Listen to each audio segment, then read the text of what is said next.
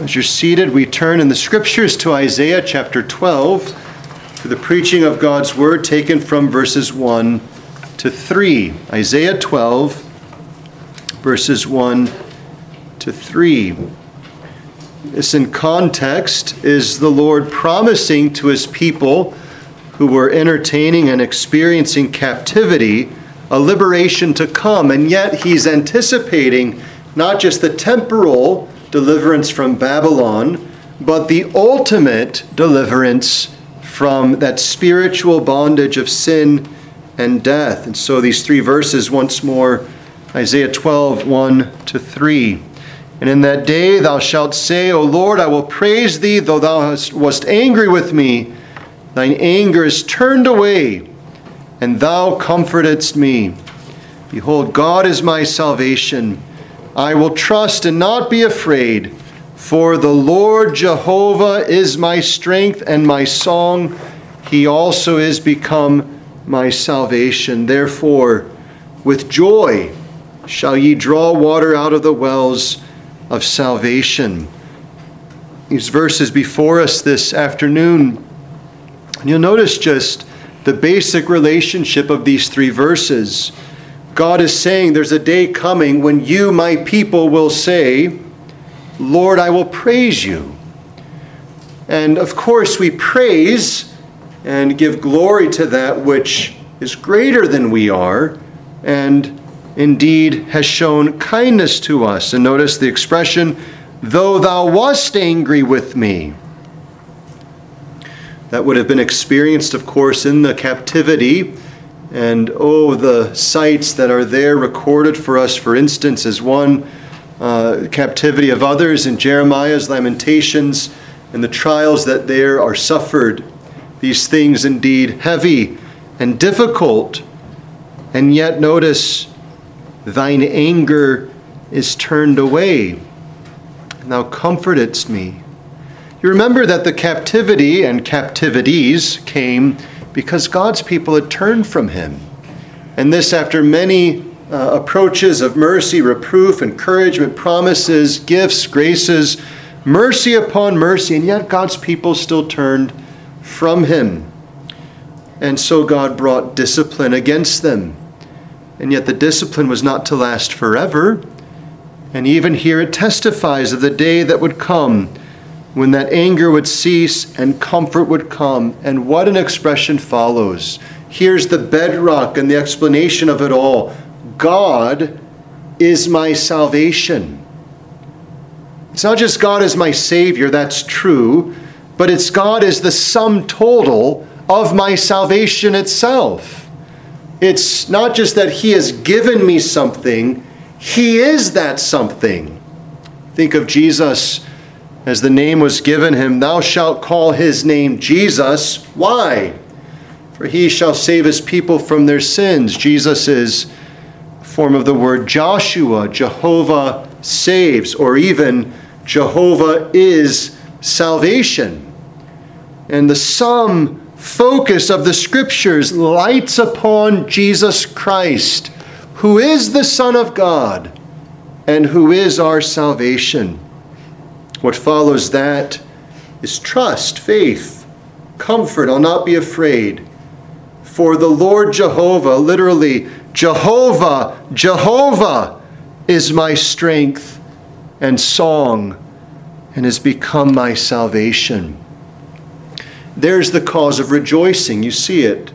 I will praise thee, for you have turned from wrath to kindness, to save me, and even to give yourself to me as my salvation. But notice the verse that follows. In light of this, with joy shall ye draw water out of the wells of salvation. Now, this is not speaking, as you're well aware, of literal water, but the wells of salvation. That supply of salvation shall be drawn out unto us perpetually. He is our salvation, so we'll draw out from him all the riches and provision that our souls require. Well, brethren, we've had the privilege of seeing the sign and seal of covenant of grace and the Lord's Supper this morning, all of which presents Christ to us as our salvation. And this afternoon, it is our privilege to consider that grace given us and the gratitude that follows. Consider then three things from the text before us to assist us in our understanding of Scripture. One, that we are delivered by grace. Two, that we are gladdened by grace. And three, that we are sustained by grace. You'll see that throughout this portion, and of course the whole of the Bible confirms the same. It's not that we begin by grace and continue by our own strength. It's not that we begin by grace and then we say to God, thanks for the start, I'll take it from here. It's not that God starts us up and we sort of go on in the own in our own inertia that follows. It's the whole of the life of the Christian is one unending testimony of the gracious supply of grace through Christ from beginning to its end. And even on the last day, the Christian shall then enter into glory, and grace shall turn to glory, and yet the fixation of the Christian will ever be upon the Lord Jesus Christ. Worthy is the Lamb. And what did this Lamb do? Well, the resounding praise of heaven will continue, who washed us from our sins in his own blood. The fixation of the Christian forever is the grace of God in Jesus Christ. Well, firstly, then notice the text holds before us that we are delivered by grace. Of course, we can see this as there's the testimony. God was angry with us. This might startle the contemporary age to realize that there's such a thing as a holy and real anger of God. We realize that many evangelical churches would shudder the thought and would deny the thought that God is angry with anyone. And yet to do that, there has to be the purpose closing of certain portions of Scripture. We see, for instance, Psalm five, Psalm eight, we see it here, the testimony, God is angry with those who sin against him. This does not mean that he is not moved in mercy to extend to them Christ Jesus, but it does tell us that God despises our sins, and such is the despising that he warns us. At times with the rod he afflicts us. At other times he convicts us. He sends forth those who would indeed reprove us. It's an interesting part of the ministry of the new covenant, as Paul says to Timothy, preach the word. But he doesn't say, just tell them comfortable things. You know, tell them God loves you. Tell them the good things. Tell them the sweet things. Tell them the glad things. He says, reprove, correct, admonish. Those are heavy words. And yet none of that is in any way contrary to the fact that God is being generously kind to us to seek out such things. Well, what is the cause of such displeasure toward us? Well, it's not the same with men. Men have petty reasons to being displeased with others. God has holy reasons. God has a holy law, which is, as Paul says, good. It is just. It is holy. And when it is that we turn against God's law, it's not just that we're violating some principle, it's that we're showing that deep-rooted in us is a despising of what is good and just and holy. Now, the law is the revelation of God's will. Make this connection in your mind. When someone violates the Ten Commandments, what they are inexperienced saying is that I don't care about the good, holy, and just law or the good, holy, and just God of the law. I care about my own dispositions. And God looks upon that with a just vengeance that he would consume us if it were not for his mercy. He was angry. But notice it says that thou wast angry. It was the case. It's not the case anymore.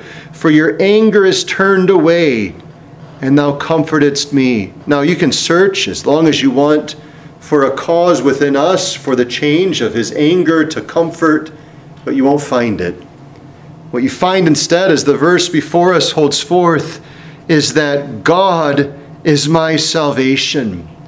The change from divine anger to the expression of divine blessing is not because of you. It's not because of me. It's because of God's grace. This doesn't deny that there's not a change in us, for there is conversion of the sinner. But that raises the question, why is ever any sinner converted? Of course, we have the answer in multiple places, but one that is quite familiar to many in our own age is from Ephesians in chapter two, when, as many will have it memorized, will remember there at verse eight, "For by grace are ye saved through faith, and that not of yourselves. It is the gift of God, not of works, lest any man should boast." Now, there are some today who would say, well, yeah, see, it is by grace, but it's also through faith, and we've contributed something. The problem with that is not only the neglect of many other passages, but this passage in particular. For what Paul says of it is the gift of God refers back to both the faith and the grace. The whole package is a free gift. The one who believes on the Lord Jesus Christ believed because God freely gave it to them. God turns his anger because he gives his grace to us. And you'll remember that he doesn't turn his anger off. That's not the way that God has been pleased to satisfy his anger. It's that he turns his anger from us and he placed it upon his beloved Son. The cross of Jesus Christ is the display at one and the same time, the display of his vengeance against sin, and yet his provision of a gracious substitute who consumes the wrath of God on our behalf. That's why the passage says, God has become my salvation. He is my salvation. What does this mean? The grace by which we are delivered is the grace of God. The whole arrangement is graciously given by God, and it centers upon the Lord Jesus Christ, who is God. The whole work of our deliverance is a gracious working of God on our behalf. Where is it that we enter into the equation? Well, here's one place we enter in. We're the ones who sinned. We're the ones who deserve the judgment. We're the ones who deserve to be consumed. But here's the other part. God has been pleased to place Christ in our place, that Christ should endure what we deserved, and that we should receive what Christ has earned. And so as we considered this morning, Christ says, as it is, that he paid back, he restored that which he took not away. Isaiah fifty-three tells us so beautifully that he was chastened for our peace and he was bruised for our iniquities. All of this is by God's divine and gracious arrangement. The anger that was upon us has been placed upon Christ, and Christ has satisfied divine justice. And now what is it that God does to us? He comforts us. What a blessing that is. Delivered by grace, such that we may say, God is my salvation. Well, secondly, you'll notice that we are gladdened by grace. This grace that has delivered us, of course, in and of itself, should make us glad that we no longer need to give an account for our sins, for Christ has answered them in the full. But it's not only because of the pardon and justification which is by grace through faith in Christ Jesus. Notice that it says in verse two that not only will I trust and not be afraid, but it is so that the Lord Jehovah is my strength and my song. He also has become my salvation. And the expression of a song, of course, on its own could be indifferent. It may be a dirge. It may be a delight. But here in context, it's one of joy. For you'll notice what follows, therefore, with joy shall we draw water out of the wells of salvation. The song that is being sung is a song of rejoicing. And notice the song is Jehovah. The Lord Jehovah is my strength and my song. Have you ever been weak through illness, set aside on a bed of sickness? Your body is ravaged by fever. Your joints, your aches, they uh, are, are quite uh, pained. And you're parched and all of these difficulties. And then little by little, perhaps, healing sets in. What happens? Oh, what a relief. Perhaps in the middle of the night, the fever breaks, and all of a sudden you wake up and you say, oh, my body, though it's weakened somewhat, yet what a relief it is to be out of the difficulty of the fullness of the weakness of that illness. Well, here notice, the Lord is everything to the believer. He is his strength and his song and his salvation. And it's God. Catch this very clearly. It's not God giving us something and then he sort of remains back. It's God giving us himself and saying, I am yours. You are mine. This is, of course, that covenant promise. I will be your God and ye shall be my people. But then we start to see this uh, unfolded more fully in the Old, in the New Testament when we're told that our life is hid with Christ in God. And we find that Christ is now ours and we are Christ's. And uh, he is our new identity. And uh, it's that he is our life and everything's consumed with Christ. All of this is held forth before us. And when we discern this, we understand why there is a deep cause of joy. Because God has not given us trinkets. Do you know what he gives to the world? He gives trinkets. He gives little empty things that entertain and delight passing fancies, and yet in the end are meaningless and vain. Do you know what he gives to the Christian? He gives the only enduring and valuable thing there is ultimately to give, for he gives to them himself. It's stirring to read the account of martyrs of any age. And one thing they often have in common is they have discerned true value against its counterfeit. And so whether it's the early Christians standing before emperors and other rulers who are being warned, if you don't bow to me, if you don't burn incense to my image, if you don't acknowledge these gods and the idols and the temples, then I'll take your estate, I'll take your life, I'll take your family, I'll take your lands. And what a voice is often expressed and thus heard in the annals of history, where they say, what do you take from me? But a world that will perish. What you can't take from me is the Lord God, who is my salvation. You cannot take the source of my joy. You cannot take the source of my life. You cannot take my true and sound and lasting identity, because you have no ability to take God from me. You may take comforts from my body, but you can't take comfort from my soul.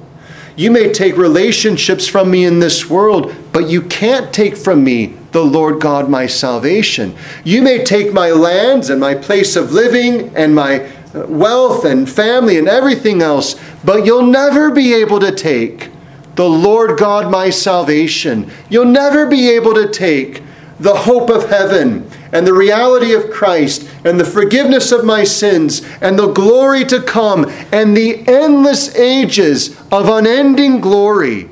For God is my salvation. He is my strength. He is my song.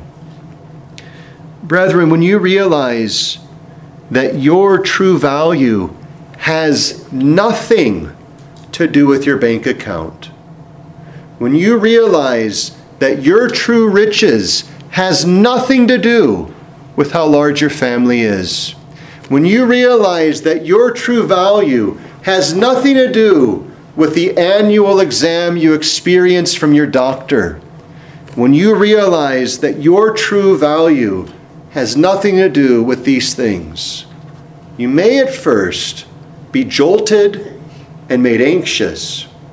But then you need to realize, well, as that's not where my true value is, where my true treasure is, where is my true treasure? It's in God, who is unchanging, who is eternal, who is infinite, who is good, and who has become your salvation. The sooner in this life that you learn to look away from all the transient things the world lusts for, the sooner you will discover the true source of lasting joy, gladness, and encouragement. No, of course, this does not mean that we do not receive his mercies with gladness. We give thanks for cups of water. We give thanks for promotions. We give thanks for children and parents and siblings and food and drink and pleasure. All of these things. But we receive them with an open hand, and we let go of them with an open hand, while we rest in the arms of the Almighty. You see, brethren, the world doesn't understand the martyr. Here's the sad thing. Most Christians in the West don't understand the martyr. Most Christians in our zip code don't understand the martyr. Most Christians in your neighborhoods don't understand the martyr. Because the martyr has seen a world to come and says, why would I waste my life on a passing world, when the world to come is already begun? By faith in Christ, my treasures are him and him only. Remember, as we considered last week, the converted one has a new treasure, such that, as the psalmist says in Psalm twenty-three, whom have I in heaven but thee? And on earth, whom do I desire beside thee?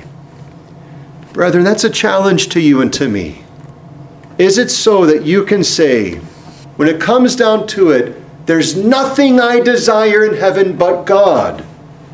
And when it comes down to it, there's nothing I desire but God in this life. When it is that the Lord opens our eyes to the true treasure and value of Christ, it is then that we'll see just how rich we are. Whatever the world takes from us, whatever the world gives us, it can neither make us poor nor make us rich in the things that matter. Because God is our source of joy. This is why, because or why Paul says, as we read in uh, Philippians chapter three, to say the same things to you. What is it that he says to them? Rejoice in the Lord. And why is it that Paul was able to himself rejoice in the Lord and call others to rejoice in the Lord? Because he saw that nothing was comparable to Christ. It is the knowledge of Christ that excels everything else. You can think of this comparatively. You know, you, you get your hands on some artifact that seems special, and you talk about it, and then someone else ups it and says, well, that is special, but I, you see, you know, that's a mere you know, bullet from World War Two. Well, I have the machine gun from World War Two. Well, that's important. But I have the flag that flew over this battle in this world and or this war and so on. And everyone's trying to up one another. They think of sports records. Look how many home runs were hit here. Well, look how many home runs were hit by this person. Look at the strikeout rate. Look at that. And everything's comparing one another to the other thing. And so that ultimately there's always someone who ones up, ones up the other, one ups the other. Similarly, it's like, you know, oh, my child did this. Well, let me tell you about my child. Oh, when I was young, I did this. Let me tell you what I did when I was young. And there's this constant competing about who's going to one-up the other. Brethren, here is the end of all things. The only thing that excels everything is Christ Jesus. And you have Christ. Get that in your mind. The only thing that excels everything is Christ Jesus. And as a believer, you have Christ.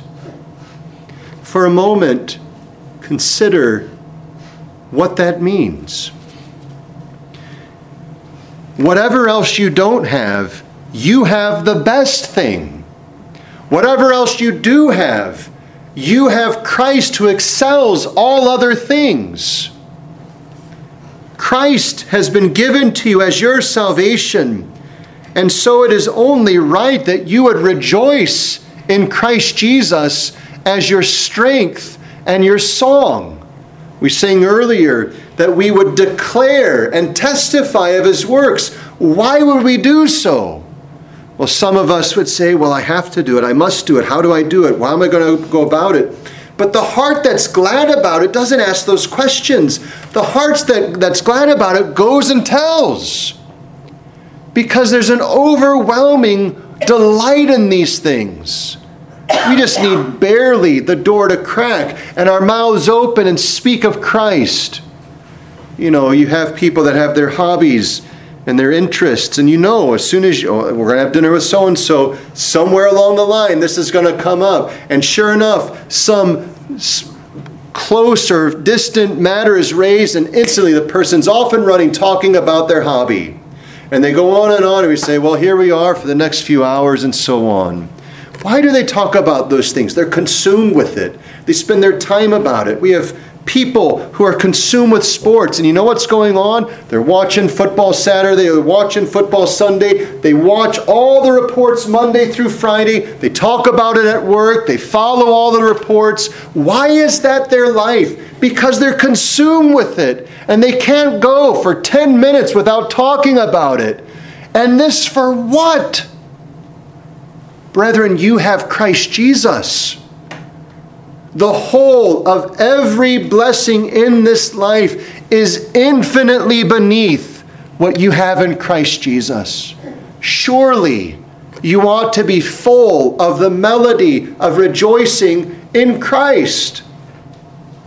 And people ought to say, we know what's going to come when that person comes over. We know what's going to be talked about when that person's in my life. They can't help but sing of Christ. Read of Richard Wurmbrand and others who suffered in the Soviet Union. And they go out and they preach, and then they get arrested. And then they're put into these difficult, extremely difficult situations. And in the dungeon, they can't but speak of Christ. Richard Wurmbrand recounts that there was a minister who was sharing with his fellow uh, mates in the cell about Christ and talking. And he's pulled out and beaten and knocked around. And he gets cast into the cell again, bloodied. And he stands up finally and says, where was I? And he preaches Christ again. And Wurmbrand comments and says, we had a good relationship. They loved beating us, and we loved preaching about Christ. That's the way of seeing the treasure. It doesn't matter what comes to us because my heart now lives for Jesus Christ. He is the only thing that matters. You read Voice of the Martyrs, you see the same thing. A woman gets the scriptures, she gets converted. She knows, so soon as I mention this, I risk my own parents beating me, killing me. And yet she says, As precious as my parents are, Christ is more precious. Some of you have siblings, children, parents that are unbelievers, and you fear upending a meal and displeasing that relationship if you mention Christ.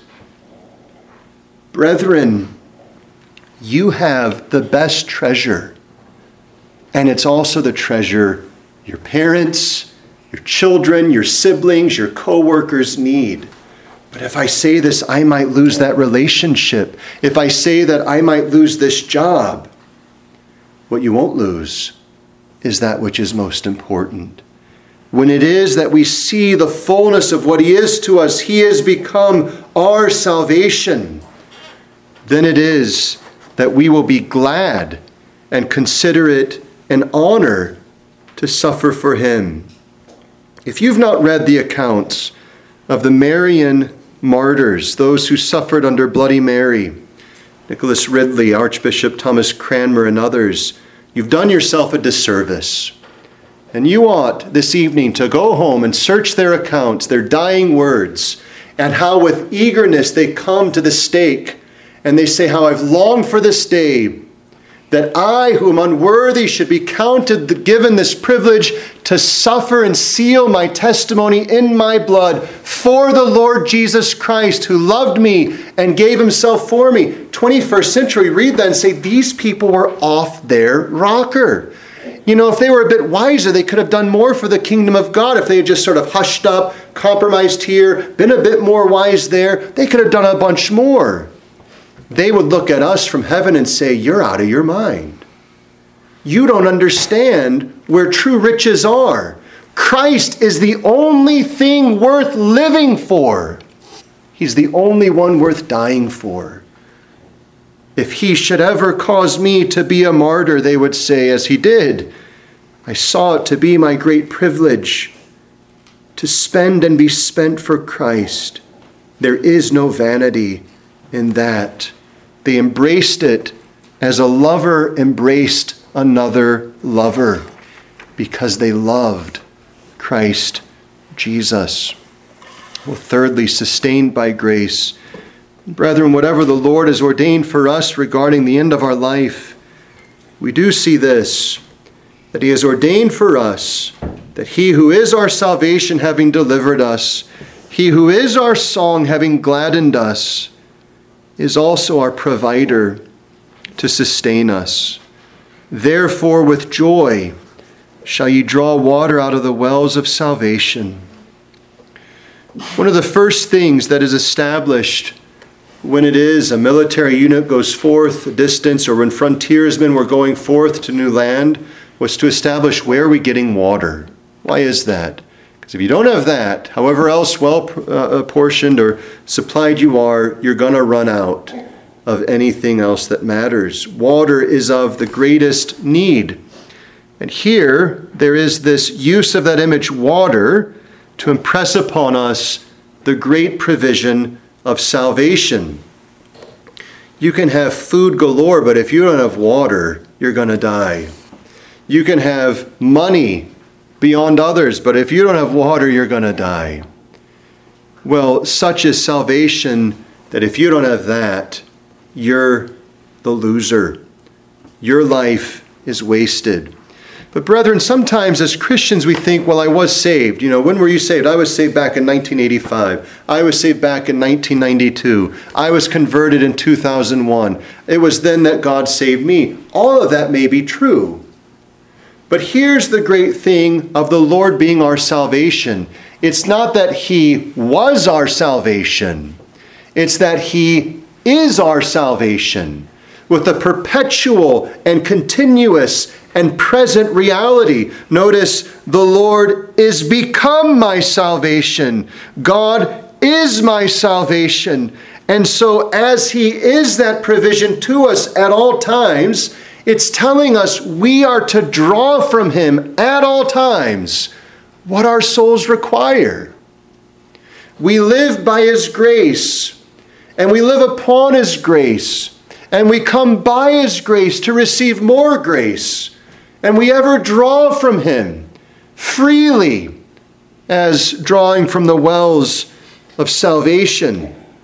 And is it not the case, Christian, that however you can look back and say, back then, oh, that was a spiritual high, and what riches God provided me, and how he afforded to me the knowledge of his covenant.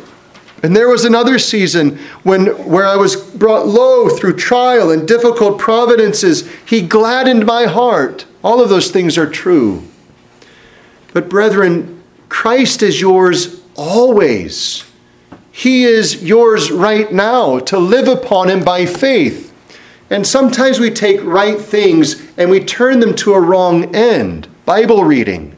If you don't have a regular plan of taking in God's word daily, that's a deficiency on your part. It needs to be corrected. If you don't take in God's word daily, you're stunting your own advance. However, if you only approach the reading of the Bible in your daily fashion as something you must do and need to do and it's right to do, you're actually missing out on the point. The point is to take it as the means of grace it is, to draw from Christ and say, fill my soul. I don't just want to check off and say, look at the habit I've established on this habit tracker. Monday, Tuesday, oh, Wednesday I missed, Thursday, Friday, and so on, and going through. No. It's that I'm approaching it every day as one who needs to drink water every day. I must have Christ. I must have him. You know, we turn the faucet on and water appears. You go back one hundred, two hundred years, people would look at that with amazement. And yet, they would have gone out to the well, to the spring, and they would have gotten their water. The point is, they do it not to say, you know, at some uh, productivity meeting, well, how faithful are you in getting water each day? You know, or is it every day you're doing that? You know, no one would ask that question because it doesn't relate. It doesn't make sense. Everyone's getting water each day because they need it to live. That's the point of Christ to us. We go to him in his word because we need him. We must have him. If he doesn't supply us his grace, we wither away. If we turn Bible reading into a mere habit, we've missed the point of reading the Bible at all. If we turn singing of psalms into a mere habit, we've missed that and the purpose of it.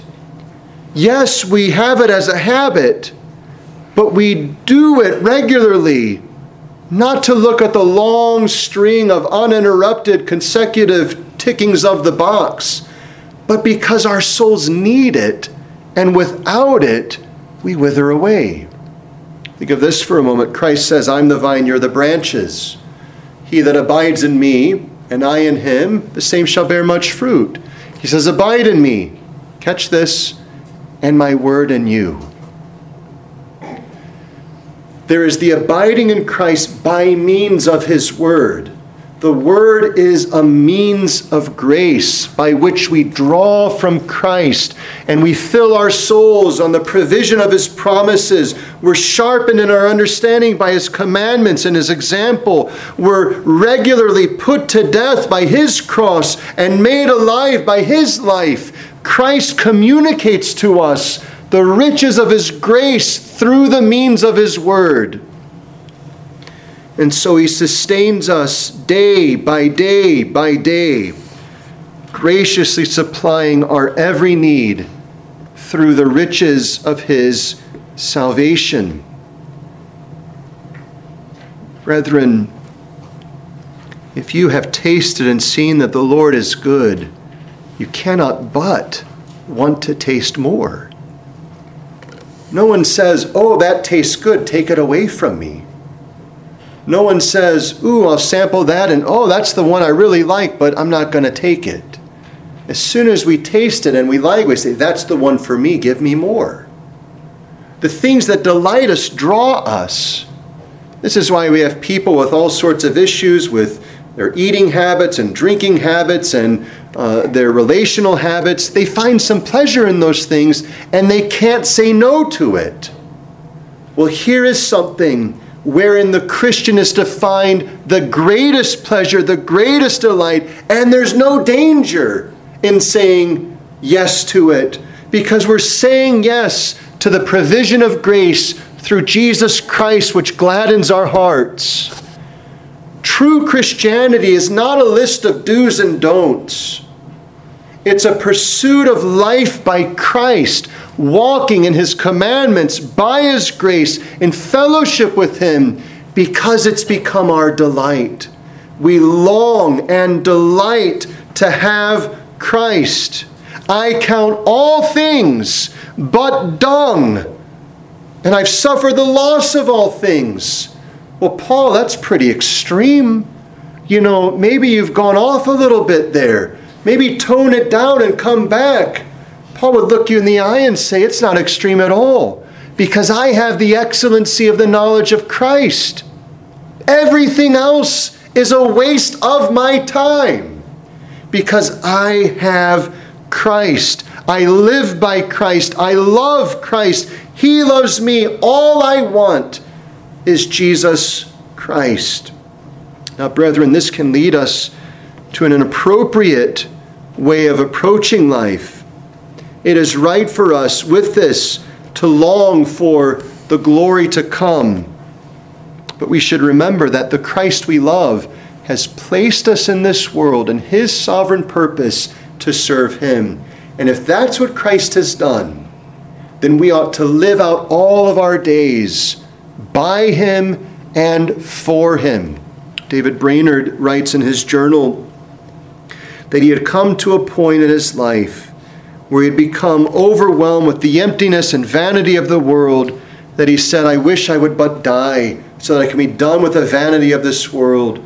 And he said, I discerned that within that was actually an unwillingness to subject myself to my Savior's will. My Savior would have me live here. He would have me serve here. And until he calls me home, I'm to find it my delight to serve him here. And yet he wrestled. How can I live here? This world of a deserted wilderness. How can I live with gladness? And he discovered, I must have regular intercourse with Christ. I must draw from him daily. I must spend time with him. He must supply all that I need. He must provide me all that is required. If I don't have him, I'm as a branch cut off that withers up. But as I abide in him, then it is that I bear much fruit. Brethren, that's the same for you.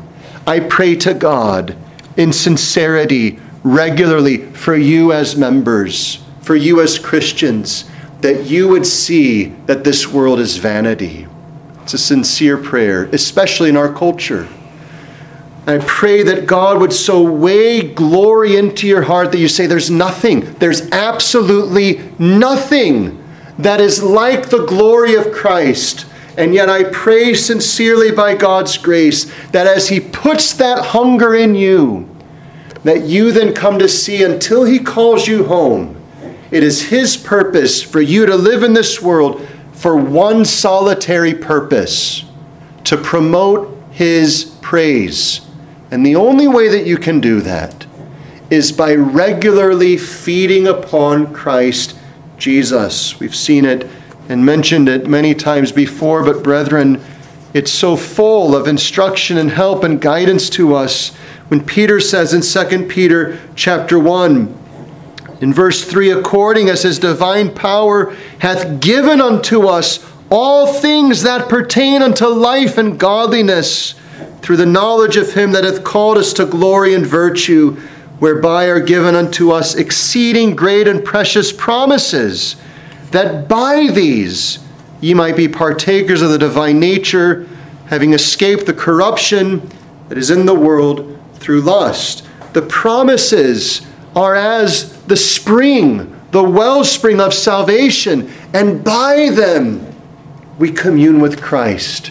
By them we draw his provision. By them we take them in. They funnel to us his supply, and as he holds it out to us, we thus receive the riches of his provision, Christ being made unto us wisdom, righteousness, sanctification, and redemption. Christ is all things for us, that we may live a life that denies ourselves, denies the world, denies this life, and follows Christ. The only way of doing so is by daily, habitual, regular fellowship and communion with Christ by faith.